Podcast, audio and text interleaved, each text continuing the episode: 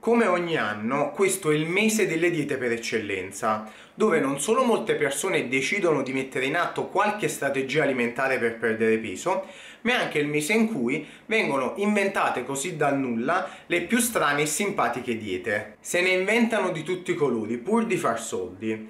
Per non parlare poi delle aziende di integratori che trovano sempre la nuova formulazione detox e bruciagrassi di cui non puoi fare assolutamente a meno. In realtà questo è solo marketing, è il marketing del dimagrimento, non è scienza. Queste sono solo delle trovate per illudere le persone che non sono a conoscenza della realtà dei fatti. Quello che è certo a livello scientifico ad oggi è che non esistono diete o metodi miracolosi che l'acqua e il limone non fa dimagrire, che il detox è una truffa e che non esistono integratori dimagranti. Questa volta però fai attenzione, non credere a queste bufale e non cadere nella trappola del marketing.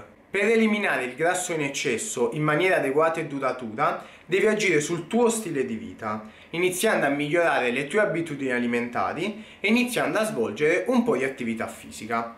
Non devi fare niente di più e niente di meno.